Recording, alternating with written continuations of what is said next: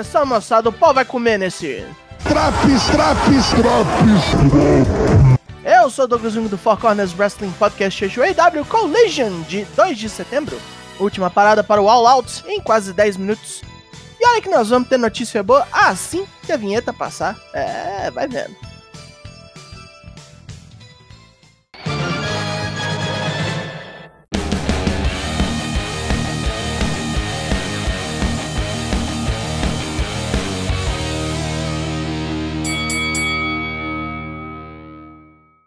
Começamos em Chicago com um único recadinho. O presidente da EW, Tony Khan, nos informa que demitiu CM Punk. Uma das decisões mais difíceis de sua carreira, segundo ele. Não teve como evitar, já que se sentiu ameaçado a nível pessoal. Não só ele, todos trabalhando nos bastidores da companhia. Ele se desculpa com o público local e com os que compraram ingressos pro All Out, esperando ver o velho. Nos promete um bom show para hoje. Vamos ver, né? Já tiraram até o punk da abertura, ó. Olha só. Tony Schiavone vem ao ringue, com a plateia gritando o nome do demitido. É foda. Chicago é foda. Ele nos avisa do desafio de Ricky Starks a Ricky Steamboat para o All Out. Ricky Starks chega depois e o entrevistador quer saber que titica ele tem na cabeça para desafiar um senhor de 70 anos para uma strap match. O Absoluto reclama de sempre encontrar barreiras em sua carreira. Sempre tem que começar tudo de novo. Ele ficou de fora do maior show da companhia e não pode deixar o All Out passar sem a sua presença. Rick Steamboat chega logo após querendo ver o contrato já assinado. É importante olhar bem antes de assinar, sabe? Ele nos fala dos muitos nomes pelos quais ficou conhecido. E um em particular, ele compartilha com alguém. Brian Danielson retorna. Curou um braço quebrado em menos de quatro meses. E como o contrato não especifica que dragão está na luta, o dragão americano lutará com Starks. Ok. Isso é que eu chamo de retorno fortuito. O cara não acredita na pernada que levou.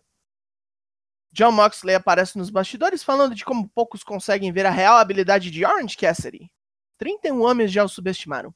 Como é possível que ele seja o campeão de maior sucesso do ramo? Moxley trabalha com isso faz um bom tempo e já se crê capaz de perceber quando encontra alguém grande, de verdade. Cassidy talvez seja. É hora de descobrir. Moxley tem habilidades acima da média e para essa luta não vai mirar nas costelas, ou nos ombros, pernas, nada disso. Ele vai atacar a alma de seu oponente, sua força de vontade, resistência, condicionamento físico e mental, até a vontade do laranja de continuar na EW. Muita gente no ramo quer ser reconhecida como grandes lutadores, mas só isso. Não querem passar pelas provações necessárias. Moxley vai dificultar demais para Cassidy. Será que ele vai fugir? Moxley espera que não. Muita gente acredita no cara. Seria uma pena desapontar todos. Já teve conversa demais, né? Vamos ver uns trio? Luta 1, 2.0 em Daniel Garcia versus The Acclaim pelos títulos de trio da EW. Depois de Bowens bater em Angelo Parker, o velho Billy Cu erra uns chops em Garcia que sai dançante. Essa putaria é só até o moleque tomar um socão e cair de cara na virilha do idoso musculoso, que dança com as bolas na cara dele. Jake Hager vem para atrapalhar, não compreende que não é mais do mesmo grupo que esses três aí. Max Caster vem nervoso para atropelar Matt Menard e Garcia com golpes aéreos seguidos. Billy joga todo mundo para fora, estoura Menard com Femiser, Bones aplica o catch and release e Caster vem com Mike Drop para arregaçar o cheiradão de vez. Em segmento de entrevista, Dark Order declara que vai arrancar os cinturões de tag da Ring of Honor de Adam Cole e MJF. Alex Reynolds disse que ajudou a treinar MJF e o aconselhou a fazer de tudo para vencer. Ele fez isso. E ele nota que demorou a seguir o próprio conselho. Eles têm que vencer, pois precisam muito mais desses títulos. Agora, duplas. Luta 2. Commander e Nick Wayne versus Aussie Open. Wayne e Mark Davis saem na porrada para abrir a luta. Commander vem das cordas e erra um salto, caindo nas mãos de Fletcher numa powerbomb é brecha para o mexicano levar pancada por alguns minutos até escapar, quando Fletcher erra um braço de ferro. Wayne volta para a luta com um upper no magrão e acelera na pirueta. Commander volta voando, mas é interceptado do ar por Davis com uma powerbomb e um pilão. Wayne enfrenta os dois sozinho, mas é logo morto no finalizador duplo Coriolis. Mesmo tendo perdido, Nick Wayne, entrevistado por Tony Schiavone no ringue, diz como o futuro dele é brilhante. Wayne quer saber mesmo é porque Darby Allin perdoou AR Fox tão fácil. O Kid Suicida chega no recinto pedindo calma pro moleque. Perdoa o Fox porque não quer viver com ódio no coração e também não quer que isso aconteça com Wayne. Darby reconta que teve uma briga feia com o pai dele e nunca teve a chance de se desculpar. Se Nick precisa de tempo para isso, ele terá. Mas Darby quer que o rapaz fique em seu corner para a luta contra Luchasaurus. E Christian Cage não deixaria passar uma chance de xingar o órfão de pai. Deixaria? Ele chega e hoje o foco do velho é a mãe do rapaz. Quer saber como é que ela tá. Logo, ele comenta sobre Darby ter brigado com Bud Wayne e cortado relações por mais de dois anos. Talvez Darby não seja o ser humano decente que parece ser. Então, poderia parar de fingir. E já que Nick vai ficar no corner, é bom levar uma toalha, porque Luchasaurus vai bater tanto, mas tanto, que vai ficar só a tinta da maquiagem dele no ringue. Cláudio Castanholi xinga Ed Kingston de fraco e manteigão, chorando no Japão ao conhecer seus ídolos. Grandes coisas ele ter derrotado Wheeler e Yuta, porque o Blackpool Combat Club bate nele todo dia. Yuta toma uma surra de uppercuts para demonstrar, e Cláudio fala que perdeu todos os décimos de respeito que tinha por ele. Yuta, que até então se aguentava, cai duro e frio. Kingston se pergunta por que Yuta apanha feito puta de um bando de babaca. Sabe que Cláudio não quer lutar com ele por medinho, mas de Katsuyori Shibata eles não podem correr. E quando perguntado sobre o que acha dos dois adversários, Shibata responde com o tradutor de seu telefone: Vocês são os merdas. Hora da primeira de nossas porções obrigatórias do programa. As Outcasts desmentem que estão com problemas em sua facção e Ruby Soho promete levar embora o cinturão TBS no All Out. Chris Statlander nunca derrotou e isso não vai mudar. Elas desmentem até que Tony Storm está passando por problemas psicológicos, mesmo tendo sido vista no estacionamento de roupão e jogando sapato nos pombos.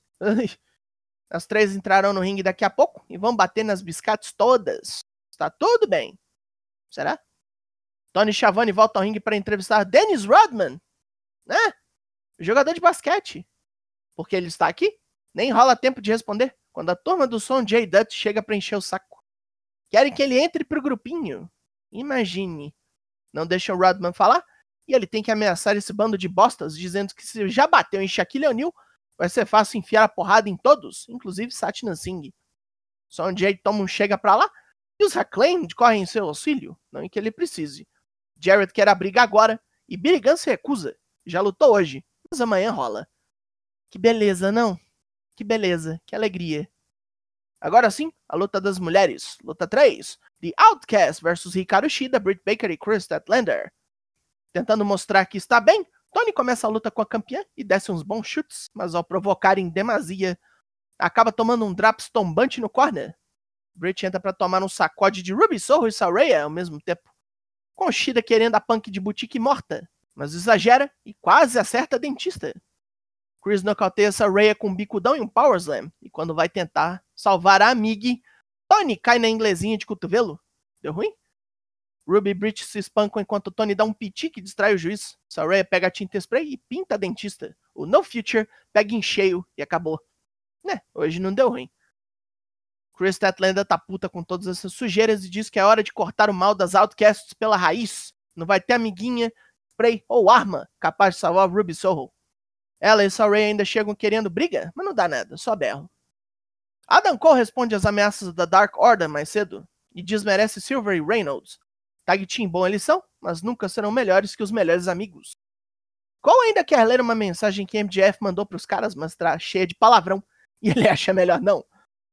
Já tivemos nossa primeira porção obrigatória, é hora da outra, o squash. Luta 4, Powerhouse Hobbs versus GPA. Né? Peitada, Spinebuster, acabou. Não vai ter comemoração, pois soam as trombetas de guerra e Miro vem quente para trocar murro com seu rival. Hobbs acaba fugindo para não apanhar mais. Orange Cassidy não queria nem falar, mas é importante. Reconhece que Moxley está entre os melhores que já enfrentou, e ele enfrentou muitos. Moxley tem carregado por muito tempo o fardo da EW nos ombros. Cassidy vai aliviá-lo, mas ele ainda não tem um bordão. Depois de nossas próximas atrações, incluindo a semana da EW e o card completo do All Out, temos o Main Event! Primeiro chega a gangue do Bang Bang, depois os campeões de tag da EW.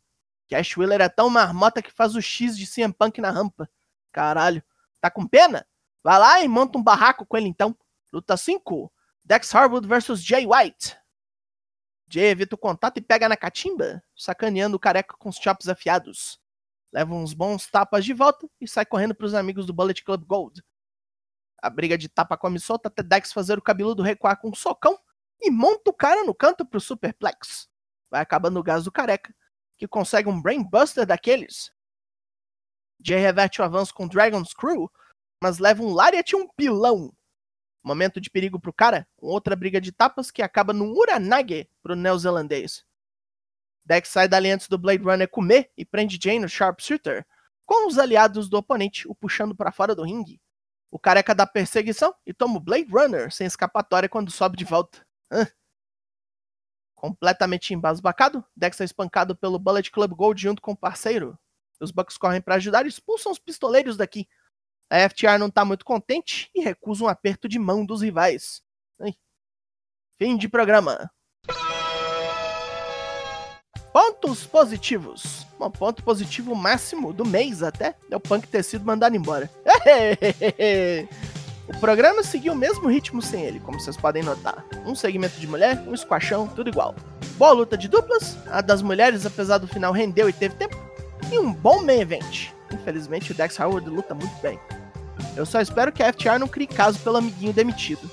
Uma promo fodida do Moxley também e o retorno do Brian para salvar o Tony Khan, ao menos nos renderá uma luta boa, eu espero. Pontos negativos: a luta de abertura foi bem qualquer coisa, o squashão, como sempre, foi merda. Dennis Rodman, fim de carreira, encostando na EW é triste demais. Ainda mais para se meter com os assassinos da minha alegria de cobrir essa companhia.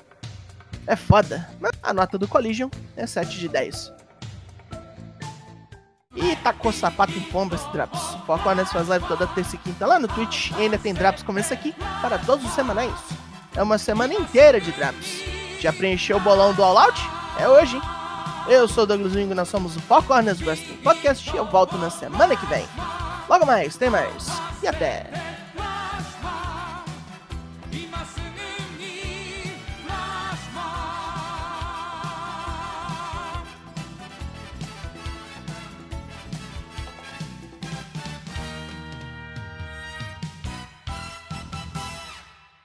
Tá fazendo o que aqui, cara? Já acabou. Anda, vai embora. Anda, anda, anda.